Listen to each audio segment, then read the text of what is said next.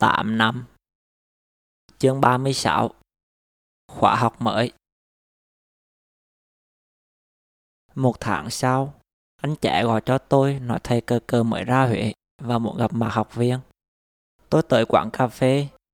Ở đây, ngoài mà anh chị trong nhóm anh trẻ và những người ở khóa học, còn có những người khác.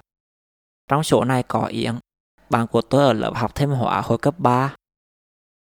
Thầy cơ cơ tới công anh trẻ.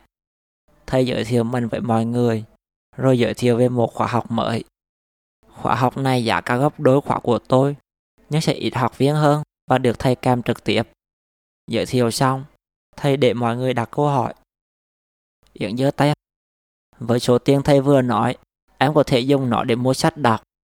Vậy tại sao em phải đăng ký khóa học của thầy thay vì mua sách? Câu hỏi này cứ lảng vảng trong đầu tôi khi thầy cờ cờ giải thích với Yến.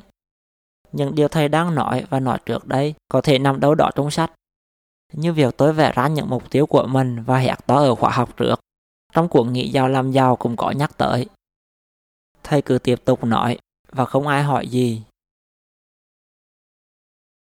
Mấy tuần sau, anh trẻ gọi tôi đi uống cà phê với thầy. Tôi đang bị cảm nên không đi được. Đó là lần cuối cùng tôi nghe giọng anh. Kể từ đó, tôi không nghe bất cứ tin gì liên quan tới anh, thầy cờ cờ hay chương trình sách nữa.